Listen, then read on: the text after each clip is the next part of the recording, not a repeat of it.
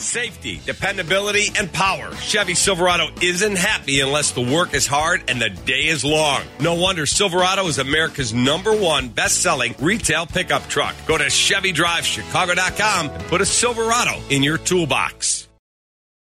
It's the WGN Radio Football Podcast. We're going to take the North and never give it back the Chicago Bear way is to run the football, stop the run, and we're going to work everything we can to get that done this year. You know, they'd fit right into the hits principle. You're really trying to stretch them physically and mentally. They all play hard. They're intense guys. They're focused. Now, it's the WGN Radio Football Podcast. Sponsored by ChevyDriveChicago.com. Drive what Justin Fields drives. Here's Kevin Powell. Justin Fields, Welcome into another edition of the WGN Radio Football Podcast.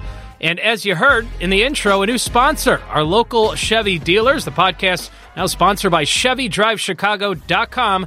Drive what Justin Fields drives. So a big thank you to our local Chevy dealers. On this episode, Herb Howard joined me. Week two of training camp underway. The Bears have held two padded practices so far. The most recent, not so good for the Bears offense, but it's training camp. So if your offense had a bad day, it means your defense had a good day broke it all down with Herb Howard from the Bigs. Once again, joining me on the podcast, Herb Howard from the Bigs as training camp rolls on. We are in week two. Herb, thanks for jumping on the podcast once again. Always great to talk to you. Let's start with day two of padded practice. And, you know, I think when it comes to coverage of training camp, I think two things can be true, right? Like you were there, I was there. The offense was horrible like really, really bad. I don't think they had one first down in team drills until the two minute drill, and they settled for a field goal. It was really bad. So that happened. Like th- that happened. We we observed that. It was a real thing that happened. That the Bears were, were offense was really bad. That, that's also not anybody overreacting to what the Bears offense is going to be this season. We have a long way to go to the start of the season, but even the players after they all knew Luke Getsy knew it wasn't great. Getsy was kind of like, oh, it's still kind of touch football, this and that. But like, it was a bad day for the offense. Does that mean it's going to be a bad offense in the regular season? No, but it was a really bad day for the Bears' offensive unit. No, that's 100 percent true. That's just a fact. I know a lot of fans just don't want to hear that. They don't want to hear you, you know, report anything bad about Justin or say the offense wasn't productive. But that's just true. They had a really bad day. The defense had a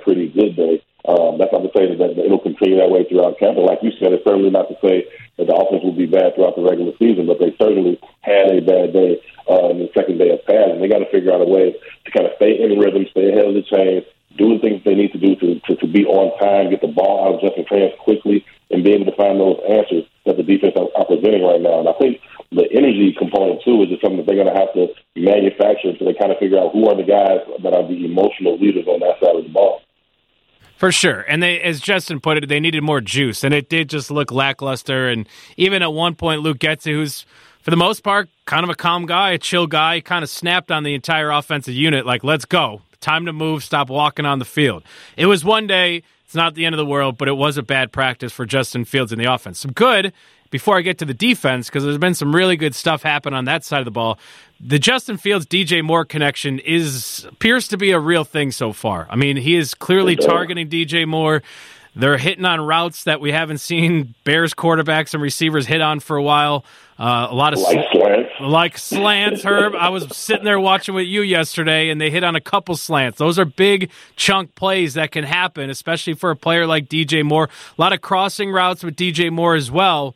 Um, that connection, I would say, so far so good, Herb.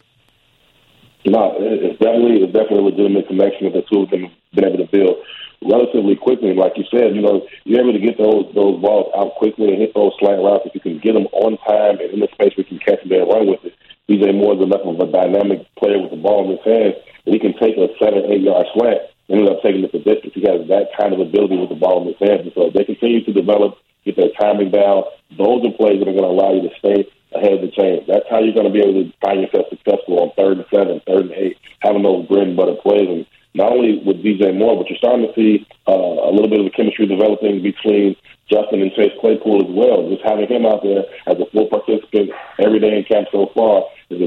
really good sign as he continues to get used to Justin Justin continues to get used to him.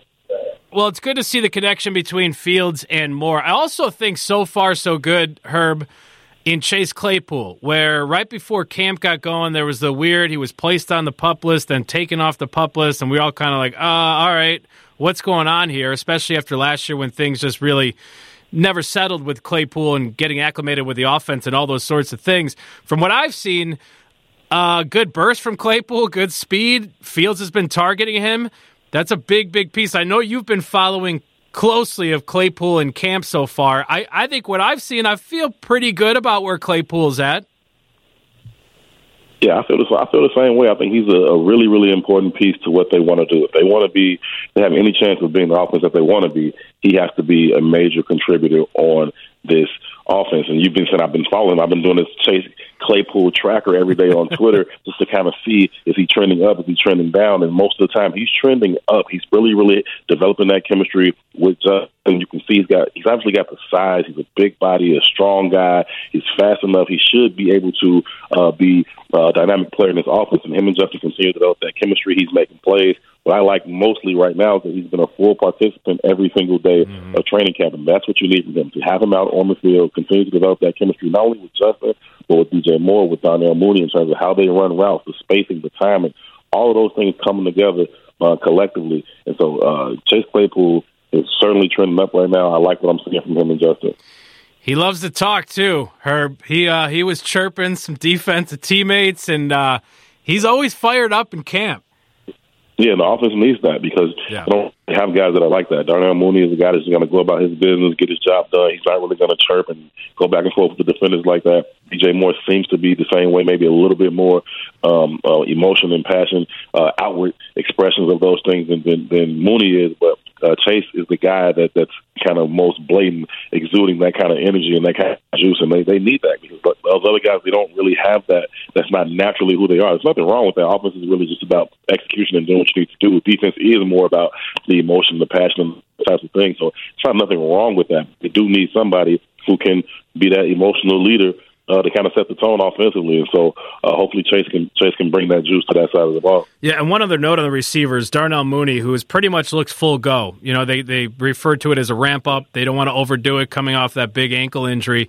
But so far he's looked pretty good and he says he's he's you know, feels fine, feels explosive, feels like himself. So that's a really good sign for Darnell Mooney. Right now, the receiver position, uh, you know, optimism around it it is looking good right now. On the defensive side of the ball, I thought Kyler Gordon had a fantastic day in the second padded practice of camp.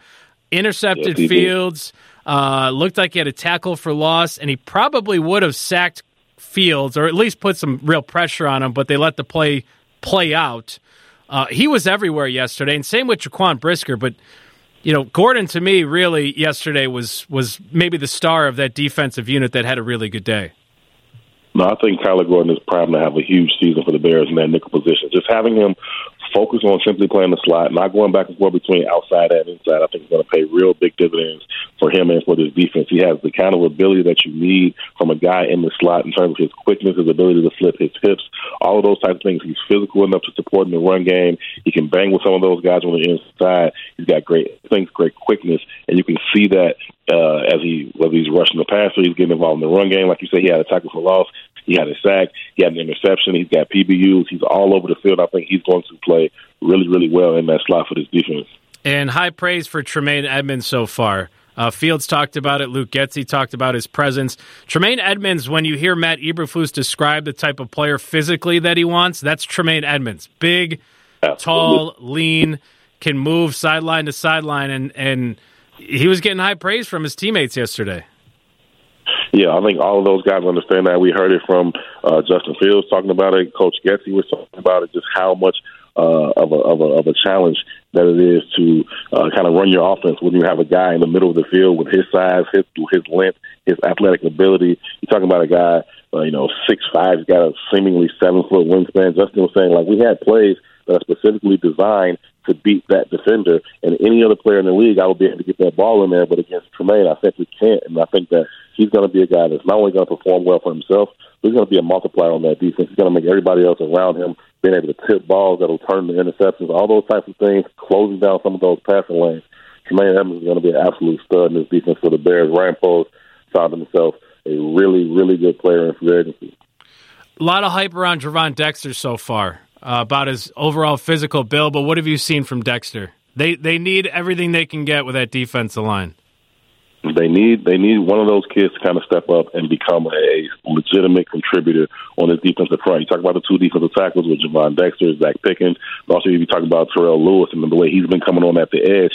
But the, Gervon Dexter, everybody talks about the first thing. and That's what everybody notices as soon as you see him. He's huge. He's a massive, massive individual, and you know you, you just want him to catch up uh, his his his his football IQ at this level with his size. Because again, like much has been made about what he did in Florida and how that's different from what they're asking him to do at the for the Bears.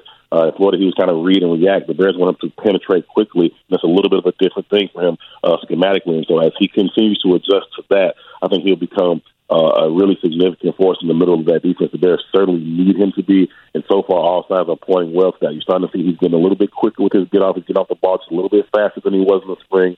The pads are on now, so he's able to be able to kind of see that strength. He can demonstrate just how big and how powerful he is uh, against those offensive linemen. And so uh, as the pads continue to come on, they get into the preseason, they have the practice against the Indianapolis Colts. I think all those things would be good for him. You talk about Quenton Nelson being on the other side of that ball with the Colts. All those things would be good for him as he continues to develop. Not a ton of position battles, which I think is a good thing. You know, it's a more complete roster. I think they have a better idea of who their starters are. But one position battle is for that second cornerback spot opposite of Jaylon Johnson, Tyrique Stevenson, and yeah. Terell Smith. Matt Eberflus, uh, it sounds like he likes what he sees in Terell Smith, but that, that'll definitely be a position to watch throughout camp. Yeah, it's definitely a position worth watching throughout camp. Uh, seemed like a couple of weeks ago it was it was Tyrique Stevenson's job to lose, and then Terell Smith started to get some of those reps. And every time he got reps, he made plays. You can see him run down the field with Darnell Mooney. You can see him get interceptions. He just continued to make plays every opportunity that he was given. And so it seems like it's an open competition right now. I still believe that the Bears want Stevenson to win that position. They traded up in the second round to go ahead and draft him, so I think they want him to win it. But uh, this coaching staff is not afraid to play young players, and they're going to let this thing kind of battle battle itself out and see which one of those guys is able to rise to the occasion throughout the preseason. And I think the best man will win. Uh, Smith doesn't seem to be, you know, willing to back down uh, in terms of the competition. He seems to be prepared and ready to battle, and Tyrique Stevenson is the same. And so I think those two kids are kind of battle this thing out. And the Bears, I think, will end up with a pretty good young corner at that spot, uh, whichever one of them wins the competition. And some injuries early, a couple on the offensive line. Nate Davis has missed the past couple of practices. Teven Jenkins left yesterday's practice.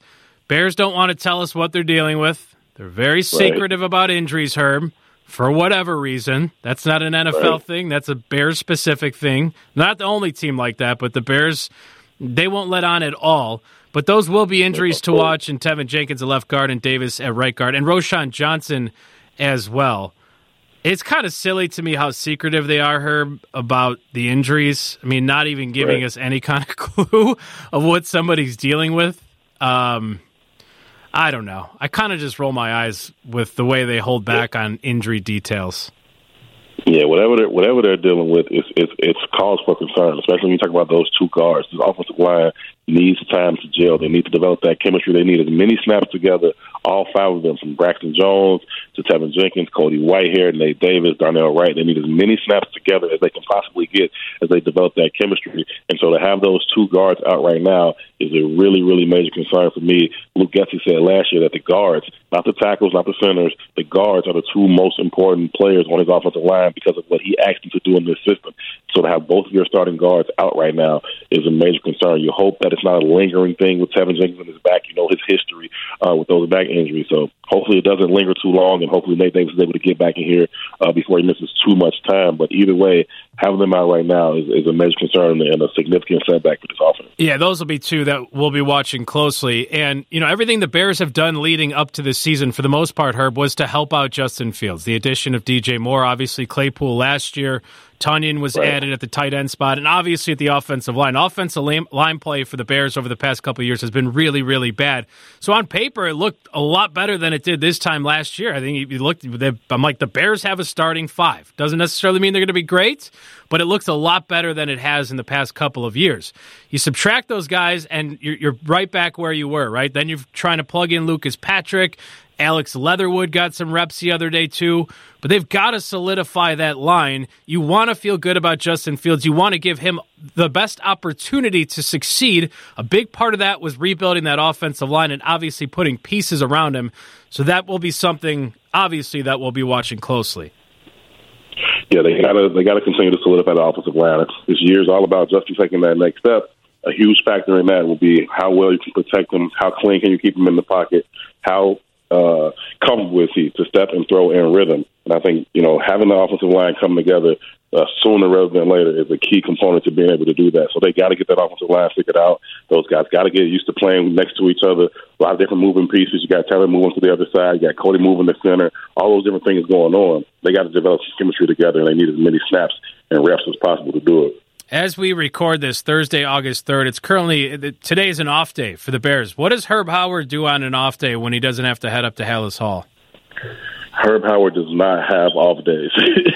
I don't know what off days are. So if it's not covering the Bears, it's dealing with uh, taking care of business for my podcast, my Herb and Two podcast. I do talk radio. Uh, and then you do interviews on days like this. I get to hang out with KP and do interviews on WGN and do those types of things. So off days don't exist. Uh, I'm trying to do a couple of things right now, so I'm sorry if you hear any kind of noise in the background. Uh, no such thing as off days, KP. You know that. You're everywhere, Herb. You're the man. I appreciate you jumping on the podcast. I will see you up at Halas Hall soon, all right? Looking forward to it, man. Appreciate you. And that was the latest episode of the WGN Radio Football Podcast. Thanks to Herb for joining me. And thank you to our new sponsor, our local Chevy dealers. It's all brought to you by ChevyDriveChicago.com. Drive what Justin Fields drives. Thank you for listening. This is the WGN Radio Football Podcast.